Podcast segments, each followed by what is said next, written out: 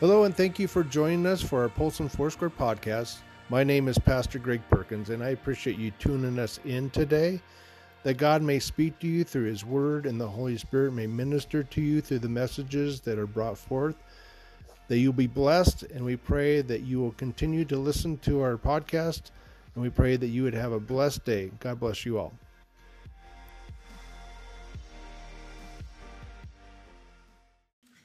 Mark chapter 10. I've been going through the Gospel of Mark, preparing the way of the Lord series. Mark chapter 10. This is about the fourth week I've been in just chapter 10. And I want to talk about what, in this message, about what is greatness? How is greatness defined? What does Jesus want us to know about what is great, that is? Last week I shared about the rich young ruler uh, before this, and he said he wanted to follow Jesus but then Jesus saw what his hangup was. His hangup was his own stuff, his wealth. He couldn't get he couldn't let it go. He couldn't fully surrender uh, his wealth to Jesus and let it go. And sometimes we do hold on to things, right? We might hold on to possessions, we might hold on to uh, certain things in our life that restrict us from fully devoting ourselves to Jesus. And this is what happened with this young man. And so I talked about being fully surrendered. Is there anything we hold on to too tightly? We have a hard time letting go and trusting God in. And God wants us to always trust in Him. And so I want to read this starting in verse 32 uh, down through verse 45. We're going to read this and then, then I'll continue here. Verse 32. Yeah, let me find that. says they were on their way up to Jerusalem with Jesus leading the way, and the disciples were astonished, while those who followed him were afraid. Again, he took up the twelve aside and told them what was going to happen to him. We are going up to Jerusalem, he said, and the Son of Man will be betrayed to the chief priests and the teachers of the law. They will condemn him to death and will hand him over to the Gentiles, who will mock him and spit on him and flog him, kill him. Three days later, he will rise. Verse 35. Then James and John, the sons of Zebedee, came to him. Teacher, they said, we want you to do for us whatever we ask. I love that. That's so fun. But it says, verse 36, What do you want me to do for you? He asked. They replied, Let one of us sit at your right hand and the other at your left in glory, in your glory. You do not know what you are asking, Jesus said. Can you drink the cup I drink or be baptized with the baptism I am baptized with? We can, they answered. And Jesus said to them, You will drink the cup I drink and be baptized with the baptism I am baptized with. But to sit at my right or my left is not for me to grant. These places belong to those for whom they have been prepared. And when the ten heard about this, they became indignant with James and John. Jesus called to them together and said, You know that those who are regarded as rulers of the Gentiles lord it over them, and over their high officials exercise authority over them. Not so with you. Instead, whoever wants to be great among you must be what? Your servant. And whoever wants to be first must be slave of all. For even the Son of Man did not come to be served, but to serve, and to give his life as a ransom for many. Lord, as we read your word, I pray that you would show us all, God, what is important about being fully devoted to you, Lord what does it mean? And, and how are we to learn from this today about what really is great, what you describe as great? And Lord, that we would be able to apply this to our own life in our service to you. In Jesus' name, amen. So, as we just read, uh, this story begins as the disciples and Jesus were going to Jerusalem. You know, we're getting very close in this gospel where Jesus is going to obviously be crucified. And we're going to talk about that, the triumphal entry and, and, and such. That he was preparing to go and he says, I want to tell you what's going to happen. I want to tell you what's going to come up. And so it says they were afraid.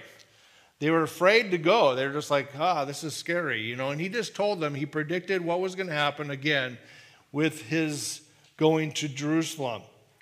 Um, and he was suffering he was preparing to suffer and die. And Jesus, it says, leads the way. He's leading the way and he's not holding back, he's not reluctant. And even Luke's gospel says that he set his face towards Jerusalem. He was determined. He knew what was before him. You know, and as we see even in the Garden of Gethsemane, he said, Not my will be done, but yours be done, O Lord. How many of you have known things were going to be difficult ahead and you still, you know, you're reluctant and you're hesitant, but you went anyway? You had that faith. I'm going to do this. And this was remarkable courage, but he was res- moving forward. And uh, someone said there are two types of courage. Two types of courage. There's the courage for the moment, this instinctive reaction that you have uh, in the face of danger that makes someone a hero. You know, that, that instinctiveness, you just go and do it. Your, your kid, you know, is facing danger or drowning, you jump in, you know, and you, you're going to go after him even if you don't even know how to swim. You're going to go after him. That's that instinctiveness type of courage. And then there's the courage for the long view. The long view makes a, uh, you know, you can see danger for coming days. You can see it for a long term uh, in that sense. And that's just kind of in, innate within you. That is who you are. You're just a very, uh, cur- cura- I never can say that word, Joel. Courageous person. Okay, I can't say that word. But you are very bold. Let's just say that. You're a very bold person in your walk. And, and sometimes you can see that with uh, people in the military in the face of danger, they run towards the danger. Law enforcement, firefighters, first responders, they run when everybody's running away, right? They're that type of uh, innate courage or just weird people. I think I just weird people. Uh, but this, this greater courage that Jesus had, he was leading the way in this. And the disciples were astonished.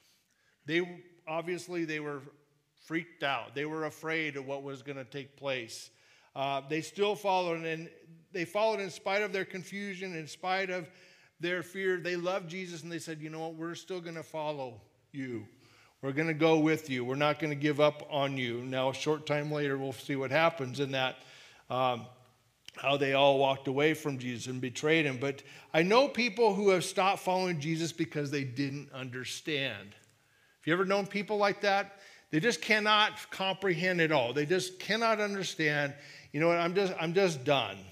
Why would God let something like this happen to me? And I understand the question, and most of us have probably asked that ourselves at one time or another. But if you know Jesus, if you love him, you keep following him even when you can't understand it all. And it says in Isaiah 55 His ways are higher than our ways, as high as the heavens are above the earth. His ways are higher than our ways. I don't understand all of God's ways. When people ask me, I don't always have an answer for them. I'm like, I don't know. I don't know. Do you love Jesus so much that you keep following him in hard times when you don't understand it? You cannot comprehend it all. Jesus pulls the 12 aside and, and he gives this third and most detailed prediction of his death that he's to that's going to happen in a short while. Actually, in chapters 8 and 9 and um, now, here in chapter 10, in real life, it would have been a matter of days or weeks in those, that time period. And Jesus warns his disciples what's going to happen. And each time the disciples, they fail to understand it. Oh, he might, oh, he, he's not really talking about a death. You know, maybe he's just using a metaphor or something in this. Failed to understand. And that failure was never more imp- in, uh, evident in this than what happened next after this. And this is kind of the funny part um, that Jesus announces his upcoming death, and what were they doing? They're jockeying for position. in, the, in the kingdom of God, they're jockeying for position. Have you ever been a leader and someone just trying to jockey for position and trying to get be the first one? Well, that's exactly what was happening. Uh, James and John privately asked him for the, the top spots in his kingdom. You know, he's like, oh yeah, you're gonna die. Oh yeah, yeah, yeah, you're gonna die. But hey, don't deny what we want to ask you. Let us have whatever we ask you, please. You know. And so, in your glory, when you become king of, in Jerusalem, and that's what they were thinking in Jerusalem, can we be your right and left hand men? Can we be right on your, next to your throne? And uh, the VIPs or the vice presidents of your new administration really are they really that dense in this? Are, do they really not understand at all? And you, it makes you wonder where these disciples are. Well, First, we can at least give them a, a little bit of credit. They believe Jesus was the Messiah, that he is the king, that he was going to triumph, and his kingdom. Um, and so they have that faith, but it's a little misguided. But they believe so deeply in Jesus that whatever happens, they think Jesus will come out on top. We believe that. You know, we believe that you're our leader and we're going to follow you wherever you're going. Um, so far, so good. But then this this self-interest kicks in and this that and, and they become selfish-minded and they want to make sure they are the top dogs i want to make sure well when we finally get there can you can you let us be that inner circle and so jesus was uh say, you know okay that's not for me that's not for me to grant you that but peter uh, you might say Peter was like the acknowledged leader of the disciples. And who is the closest to Jesus? Who is the three that were most close to Jesus? Is that Peter, James, and John, right? Peter and John was actually described as some people say he was, well, it says in the gospel, John, the beloved one. The beloved being that you might even say that Jesus had a best friend, and that was John. That was the one he was closest to. Um, but James and John are brothers, and maybe they're trying to just get this jump on Peter. Okay, we know he's the leader, but we want to be sure that we get that spot. You know, the sons of Zebedee, they were called, or sons of thunder in some ways. And so they wanted to ace him out. And I mean, John was, was the closest to Jesus anyway, but there's no doubt they are asking for these top spots. Now, in, in the Jewish culture, um, the place of highest honor in a group was dead center, and that was Jesus. They're recognizing him as the that rabbi, that the one they were following. But then following that, directly following that, is the right and the left, the ones that would sit next to him, the one that would be acknowledged as, as those leaders. By putting Jesus in the middle, they honor him, but they they honor him to what? To honor themselves. They're wanting to honor him so that we can look good. And you're the man, but we want to be the other man. We want to be the other recognized ones here. Isn't it amazing how easily we can mix up worship and a discipleship with self-interest?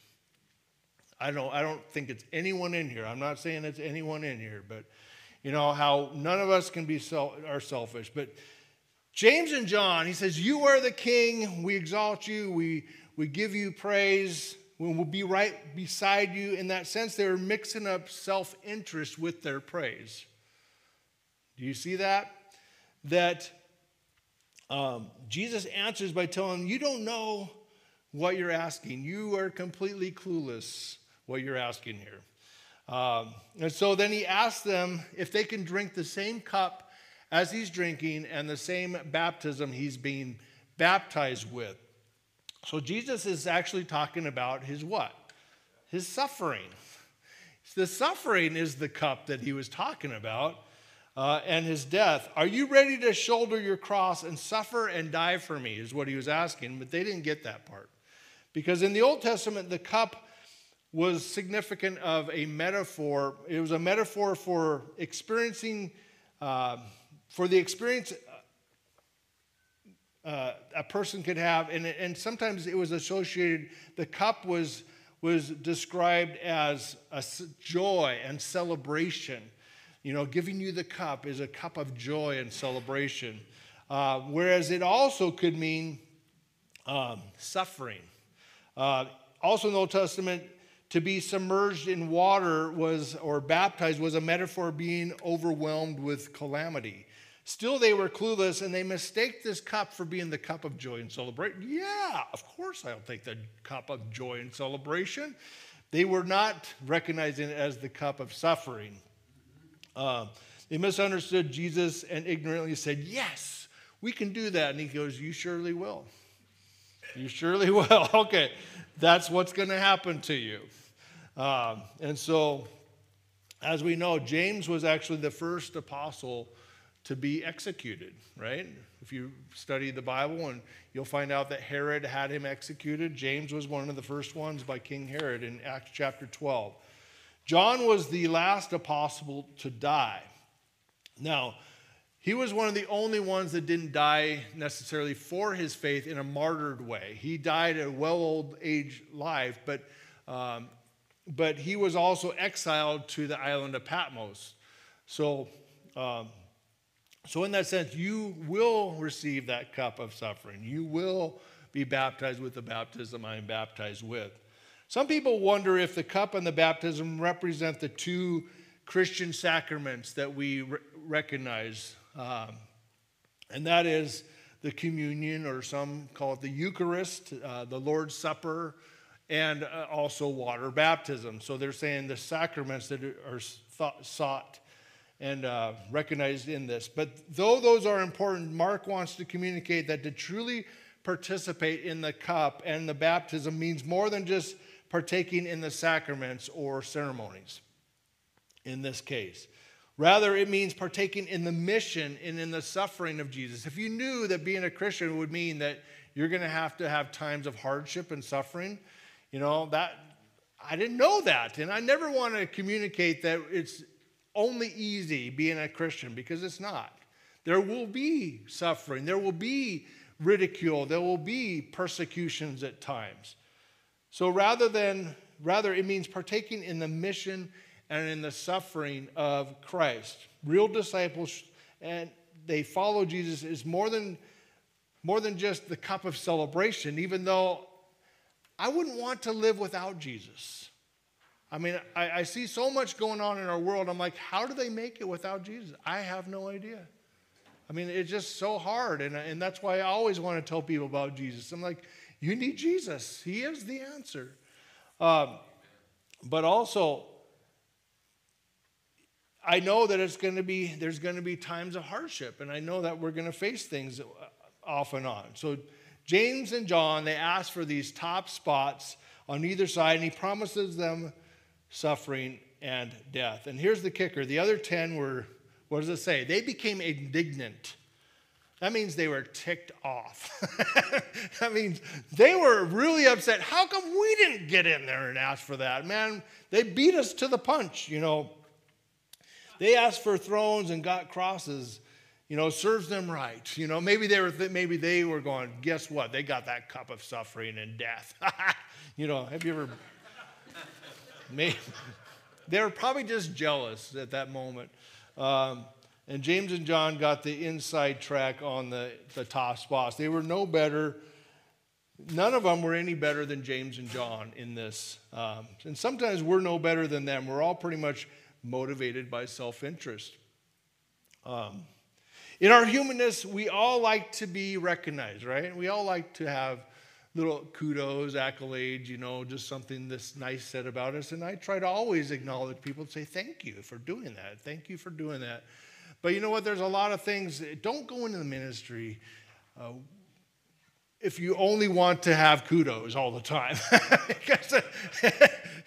you're going to be you're going to be really upset or disappointed if that's what you live for, okay? That's, that's not what we do this for in serving God, is just to get a bunch of people saying how good and great you are all the time. But, um, but we all like to be recognized. We all like to be acknowledged and, and thanked once in a while. And there's nothing wrong with all of that. But sometimes do we ever take it to the extreme? I deserve it better than they do. Oh. Have you ever been treated commonly and said, Do you know who I am or where I have been? Do you know what I have done? And uh, that's another sermon, but I mean, I had to learn ministry, what ministry meant the hard way. Uh, God had to teach me some humbling lessons in my own life because I got a Bible college degree. I don't deserve to be working in a ditch next to these scumbags. You know, that, that's a, you know, that's, God had to really break me in a lot of ways. Joel will testify to that, I'm sure, but um, God had to humble me. He had to break me and show what me what ministry was all about. It was not about a title by any means. I mean, take my license, please. You know, I don't care about my my ordination anymore. It, it's just like, yes, there's recognition. Yes, there's uh, significance to have a plaque on your wall, but it's like that's not ministry. Ministry for everyone is in all that you do and who God calls you to be. And guess what? You're all full time ministers. Believe it or not, because I can't be in some of the places that you can be in. God calls you all to be full time ministers. That's another big story, but do any of you travel a lot and you have that VIP status? Does anyone have that? No one does? Okay, well, but uh, I, I don't. I pretty much am a nobody. when I get plane tickets, I go for the cheapest ones, you know, the ones that are the cheapest. And it says basic, and then it says, Do you want more leg room for $75 more? And I'm like, No. no, that's, that's ridiculous. They have to pay for four inches. I mean, come on.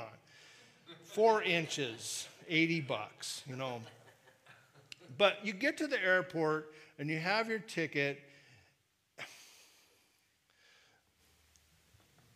and, and our zone on there is the very, it's like A, B, C, D, F. I, I'm, I'm the F. You know, I'm the failure. I'm the, I feel like the failure. You know, I'm like, you get in there, and then they go, okay, the, the, you know, the whatever they call them, the executive people, the first class people go on first, and you're like, okay, yeah, yeah. Go on the first class, and then they have all these executive statuses, and then the women with children and the uh, elderly can go on, and then the A, B, C, D, and you're like, please, God, let there be some overhead stuff for my, my luggage, please. Come on, let there be some space left, please, God. And you're just like, can anyone relate with that? I mean, you've just been there before. And then when you get to board on the place, and you know, you just hope. Except for a couple years ago, Jill and I had our, our anniversary. We went to Peru, and it was really fun. And, and on the way back, they messed up and didn't assign us our seats. So we flew in from Peru to um, Mexico City. Like, oh, great. We have to hopefully we'll be in the same place on the plane and hopefully we'll get to sit next to each other. From there, we actually flew to Calgary. Um, and so we get up there and say, you know, we need tickets, we need our seats. And so when they finally gave us our tickets and we looked at them and, and it said row one and row two, and I said, oh, great, we're not going to sit next to each other, you know, we're behind each other. And I'm like, did you say row one and two? Does that happen to be first class? And they're like, yes. Never mind, never mind. never mind, okay, yes. So, so we get on the plane, and, and actually, I was in row one, and Jill was in row two. And I asked the guy, I said, Would you mind letting me sit next to my wife? And he goes, Sure, no problem. So he moved up, and, and we got to sit next to each other. And uh, of course, they come out, Do you want a steam towel to wash your hands? And I'm like, Yes. Absolutely. Of course. And a pillow? Oh, yeah. Don't even ask next time. You know, it's like, so, of course.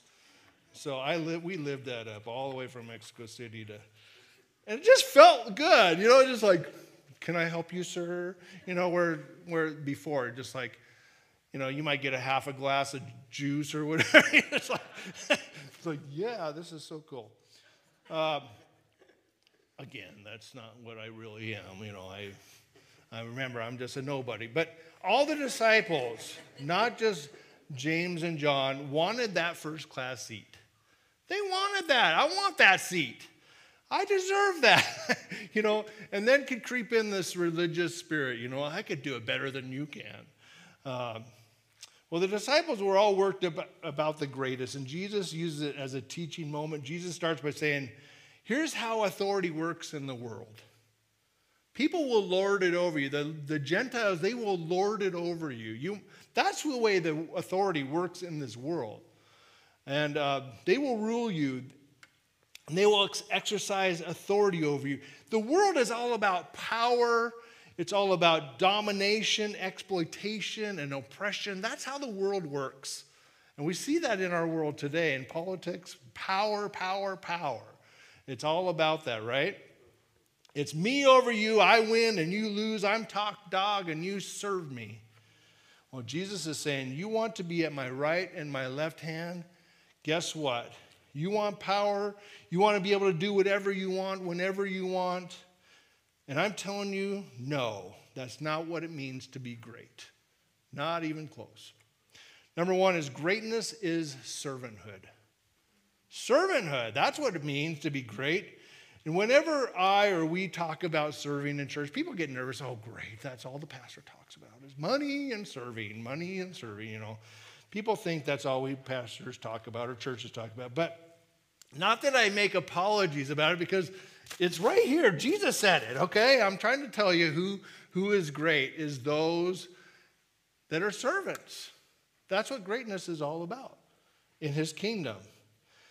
I don't necessarily make apologies for that because God talks about in the Bible. We want to teach what's in the Bible. And serving is talked about throughout Scripture. It's, it's in here, okay? It's talking about what can, how in ways does God call us to serve? And it has a little to do with the title, as I talked about. It has all to do with who you are. A title doesn't make you a servant. Who you are in service makes you, or God calls you to be such and such. And I had to learn that, as I said. I want to say above all, absolutely, I love all the volunteers in our church family. I love you. I thank you. We couldn't do it without you. VBS, we need lots of help. And I love that. This is our biggest outreach of the year. Yes, we would love to have your service and help in any way you can because none of us could da- do any of this without you. Absolutely. When Jesus radically defines greatness in verse 43 and verse 44, do you want to be great? You must be a servant. And the Greek word here is diakonos, and it's a word for a paid servant um, or a table waiter, one that serves and, um, but they serve voluntarily, okay? of their own free will, they choose to serve. And in Luke's version of a similar discussion, Jesus asked the disciples, verse uh, Luke 22, verse 27, he says, For who is great, the one at the table or the one who serves? Is it not the one who is at the table? But I among you is as one who serves. Who is greater? The world says the person being served is the greater one. But I say to you, it's the one who served. That's what I'm saying to you. I personally, oh gosh, I get I get personally perturbed. I, pastors get perturbed once in a while. That's a that's a Christian way to say it. Um, how people sometimes treat waiters and service people in restaurants. And if you've been to a restaurant lately, how many of them have for hire signs in the window? A lot. I heard there's in just Lake County, there's 300 open positions available. Uh, when someone treats them with disrespect and rudeness, and you're just like, you know what? You know what you can do with your rudeness? You know, you're just like, go get a job. You know, it's like, go serve in some way. You know, that just, it perturbs me in that because we should not treat those that are serving us with disrespect. I hope that as Christians, you will treat everyone with kindness and respect, especially those in those type of service industries. Uh, remember, Jesus came as one who serves. He came as that waiter. He came as that one who washed the disciples' feet. He came and he said, then go do the same, right? In fact, we have a major problem in our society that everyone wants to be served rather than to serve. I deserve this. I am retired now. I, I worked all my life. Now I don't have to serve anymore. And I'm like, no, I think you have more time uh, to actually serve than someone, you know, some of the younger generations. And that's, you know, I think when I retire, I want to just find different ways to serve, you know, that I can't do right now. And I think we have a big problem in our society, and it's based on power and selfishness. Greatness in the kingdom of God is measured by what? By service. Not by power, not by position or prestige. Do you want to be great? Then be a servant. And Jesus goes on if you want to be first, be a slave of all. And the Greek word is doulos, which is actually the word for a slave who is the property of someone else, has no rights, no freedom, no choice of his own, but actually is described as a bondservant. They chose to do that not just a servant, but a slave. You commit your life to be a bondservant the rest of your life. And the bondservant says, I know that I'm loved. I know I'm being taken care of. I'm giving that choice for freedom for the rest of my life. But I choose to go to my master and say, I want to be your bondservant. It says they used to stick an awl through their ear and they used to pierce their ear. It said, You're now a bondservant the rest of your days. And Paul described himself as a bondservant of the Most High God. That's what we do. We're bondservants, or that's what he asks of us. And that last verse, verse 45, is considered some of the key verse of all of Mark. In verse 45, it says, The Son of Man did not come to be served, but to serve and to give his life as a ransom for many. Jesus did not come to be served in any way in his kingship. He was a servant leader. Jesus offers himself as that example and that reason for serving, like me. And, and even our, our mission statement here at church is becoming like Jesus together. Becoming like Jesus together because he is our prime example. He is the one that he says to be, be like me, to become like Jesus in all that he says, all that he did. He's our perfect example of that. We don't have to be uh, like Jesus in his cross in the sense that he did that once and for all. We don't have to die, but he says you need to take up your cross and die to what? You, your selfishness, every day. He became a servant. If we're going to follow him, we must be like Jesus. Being Jesus is the greatest. He is the first among us, and Jesus serves. He gave his life as a ransom for many. He's the ultimate sacrifice that he paid for all of our sin, all of our mistake. He's that. He gave his life for us. And the for means instead of, in the place of. He gave himself where I deserve and you deserve to be. He gave that for you and for me. He took my spot. Jesus died in my place. The wages of sin is death, and I am a sinner, and I deserve to die for my sin. You know, before someone can really be saved, before someone really can uh, know uh, am I truly accepting Jesus? I need to know that I'm lost. And a lot of people don't. I'm not lost. I got all the stuff in the world. I got stuff. He says, Yes, you are lost. You have to come to the end of yourself where you finally, your own depravity, and say, whether you are affluent or whether you are poor, it doesn't matter. Socioeconomic status does not matter in this kingdom. But we talked about that last week. It says it's harder for the rich to enter the kingdom of heaven than for a camel to go through eye of a needle. Yes, the rich because they don't know they have any needs. But we all need to come to that place, no matter where we are in our, our affluence or, you know, we need to be poor in spirit. I need you every single day. The theological term is a substitutionary atonement. It means that he died instead of me to bring me to God. A ransom had to be paid, and it was paid to set a captive or a slave free. A ransom, money, something that you would give to get that freedom. And some people have gotten sidetracked trying to say to whom the ransom was paid. That's not our point here. Jesus is the ransom for all, not just some, for everybody. For God so loved the world, the world means everybody. Jesus redefines greatness as service. He is the example. Service and sacrificial giving are not just ethics or religious requirements that God asks of us, then we're, we're missing the point. We're missing that point. And a lot of times, I think I mentioned last week that some people think, well, I think you're just asking me to give my tithe or my 10%. I'm like, no, I'm saying give 100%. And, and, I, and I remember, you know, one time my very first job, very first job, I came in there and I said, God, boss, did I do all right? You know, I was thinking I was something and I did. I, my, you know, my job was $3 to go change the reader board at a grocery store. $3, okay? Don't spend it all in one spot, you know. $3 I, I got to change the reader board. I'm like, how did I do, boss? And he goes, well, he wasn't necessarily nice, but he said, do it better next time. like, oh, okay. All right, I'll try to put those letters up better next time.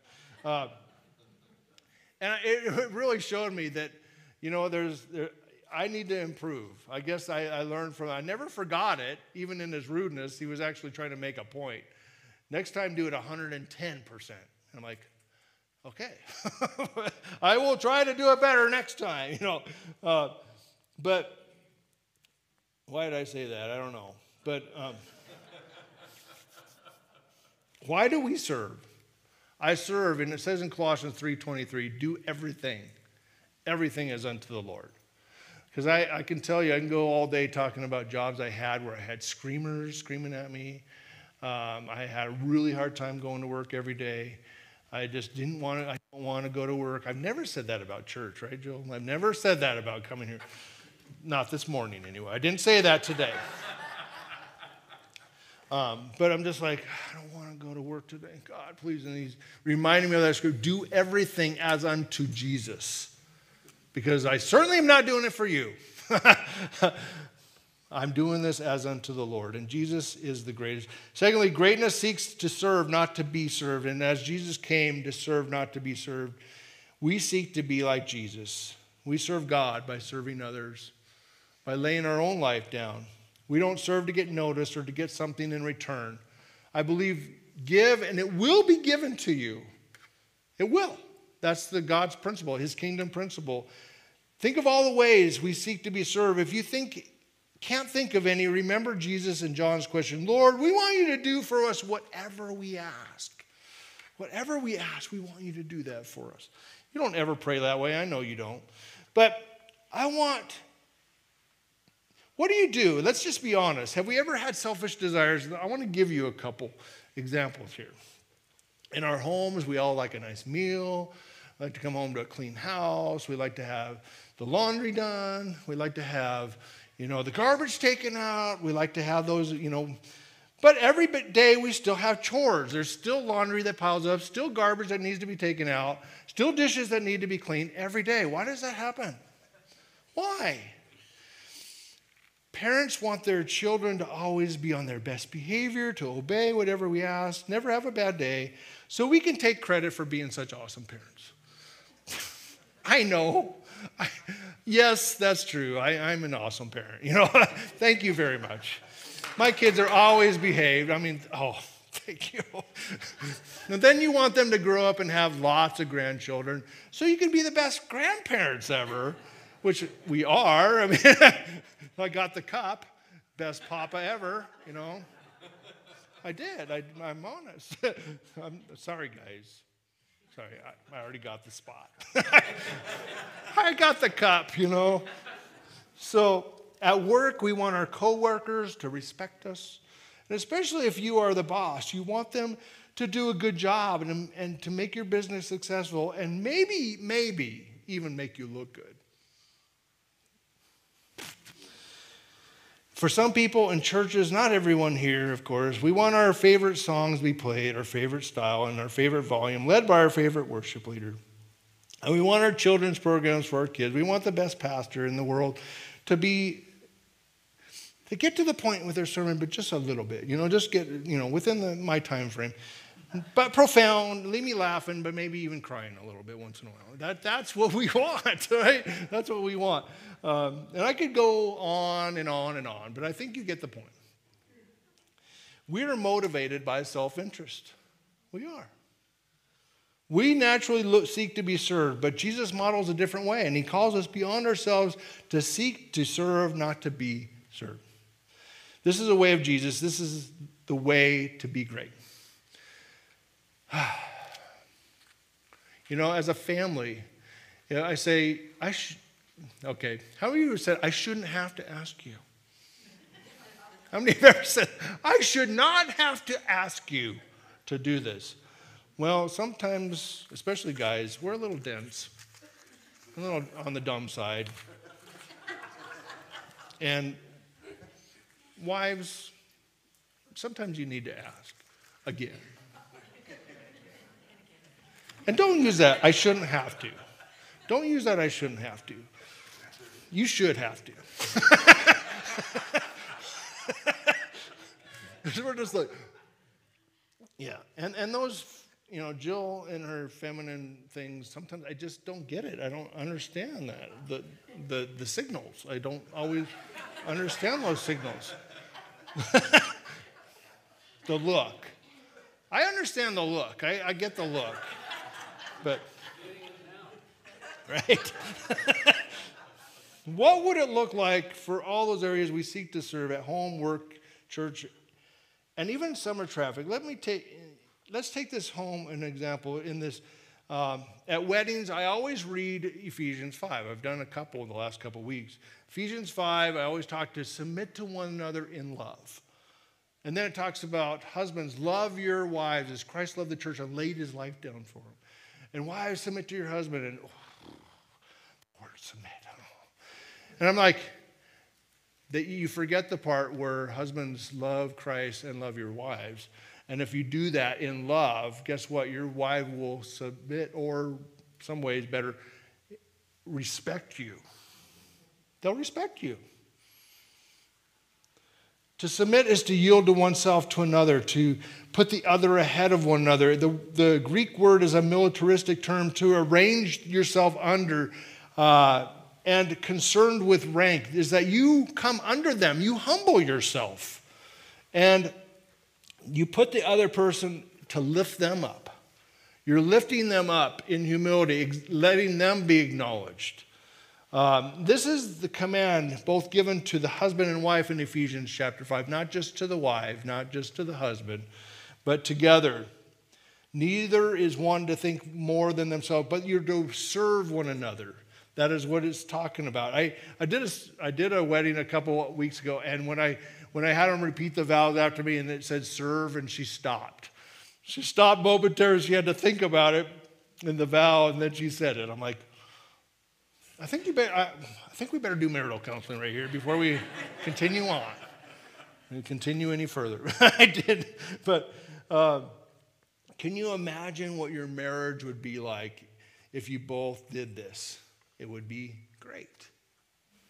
How about church? Do you want to come to church to serve or to be served? Are you thinking that only what you might get out of it? Do you ever think what you can offer? Offer, you know. And, and I say sometimes people are part of the problem rather than the solution. And we have to go, okay, God, how can we make this better? You don't like pink chairs? You can write the check. I mean, I don't, I mean, these chairs have been here since 1993, but they're still working, you know. I mean, it's just like, and, and, you know, I can go on. There's a lot of stuff. And I love to serve. I'm a, I'm a server, access service person. I like to do access service. But there's also other ways that you can serve in this. In this, some are teachers. Some, some of you love to hold babies, and I'm like, yes, yes, yes, yes. I don't. I never turn away a volunteer, ever, ever. You want to come do stuff? I will let you. I'll give you a key. Um, sometimes people think of churches as a distributor of religious goods and services, and we are the consumers. Um, instead, church is a community of believers. It's a family that needs mutual service, encouragement needs to be built up, and that's why we come together on Sunday mornings. When and if, 1 Corinthians chapter 11, it talks about when one is weak, you know, we we we're there for one another. When one mourns, we mourn together. When we rejoice, we rejoice together. The church is a body. Some are the hands, some are the feet, some are the mouth, some are the head. But guess what? None of those parts can survive without one another. Period. It can't survive apart from the body. and so the greatest service serves voluntarily and sacrificially as a servant and a slave. You choose, in a sense, to give up your rights. You choose to give that and give up your self interests.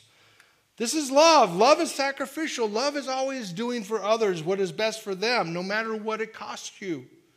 The greatest is the servant of all, to seek and to serve voluntarily. The first is the slave of all. We seek serve sacrificially. This is the way to Jesus. And then it's important to know that everyone has a place in your gifts and your spiritual gifts and your talents and your you know, you are amazing. You're amazing and I love that. Uh, I'm not the only one that can teach. I'm not the only one that can do things around here. So everyone plays, and no one is held back. Romans chapter 12 and 1 Corinthians 12 gives an example of some of the gifts that God gives us to build up the kingdom of God, to advance the kingdom of God. Also, be empowered and to be edified with, with gifts of His Spirit. We all have gifts and abilities. The question is do you have availability The next thing we do is we do things better together, and the word is partnership. We're a team, we're a partnership, we're a family.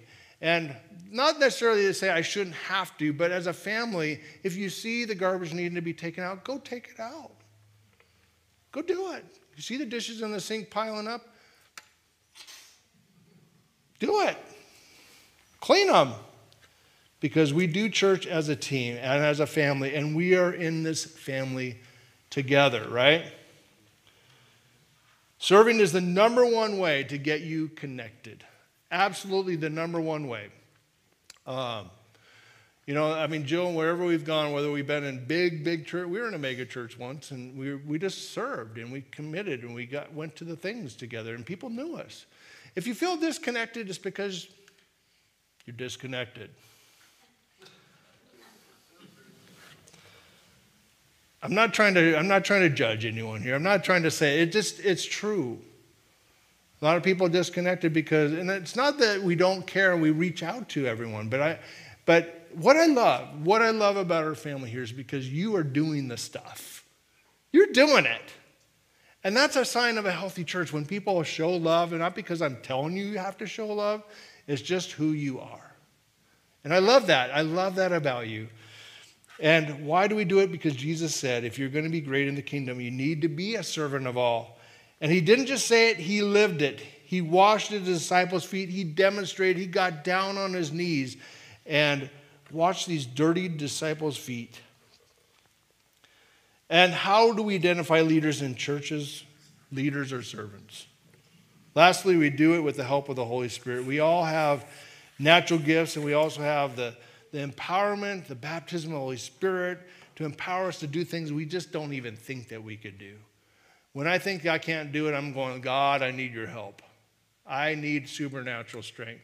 You know what? Some weeks I just don't even have time to prepare a message. I have no time to dedicate hours of studying because I'm active in the community here as a EMT, as a volunteer firefighter, as a chaplain.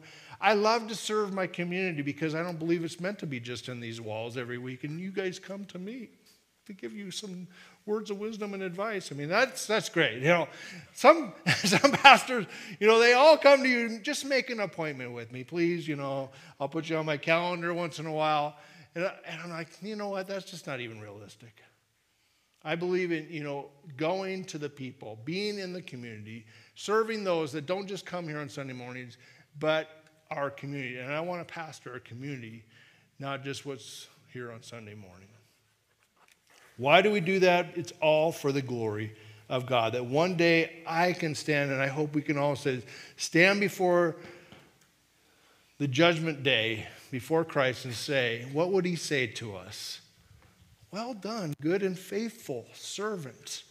Enter into your rest. That's what it's all about. That's what I want to hear him say. Lord God, we just, as we end today, Lord, we take these things to heart, God. We, we hear what you said to the disciples. We hear that it's serving is the greatest. The greatness is in our own humility and putting ourselves aside. But you say, humble yourself under God's mighty hand that he may lift me up in due time because it says you oppose the proud but you give grace to the humble and your grace your grace comes when we get when we set our own self aside. And we let you be exalted. We let you be glorified. And your lifting up is when we let you do that. We let you be sovereign. We let you be the appointer. And god i pray in jesus name we would see it differently than the world sees. It's not about power, it's not about lording it over. It's about laying our lives down for you, Jesus, as in everything we do, as unto you. And Lord, I have to see that you became my substitution. You became sin for me that I may become the righteousness of God. And I never, ever take that for granted. Lord, if there's anyone here that has never made that decision or unsure of where they stand with you, as we even mentioned earlier, that it's we can enter your holy of holies because of the blood of Jesus, washes us and cleanses us. But we must recognize I am a sinner. I am lost and I need you every day. And I do take up my cross and I follow you. I give my life to you and I want to serve you the rest of my days. In Jesus' name, amen. And if that's a prayer that you prayed today, God will honor that. He will always hear that, and He will answer whatever you ask when it's according to His will, like that. Amen. God bless you. Have a wonderful day. Hey guys, Billy here. I'm the media director here at Polson Foursquare, and I'm glad that you guys could join us this morning. If you guys are looking for more information, you guys can go to polsonfoursquare.org. And if you guys enjoyed the sermon, consider subscribing or sharing it with a friend. Thanks for joining us this morning, and we hope that you have a blessed week.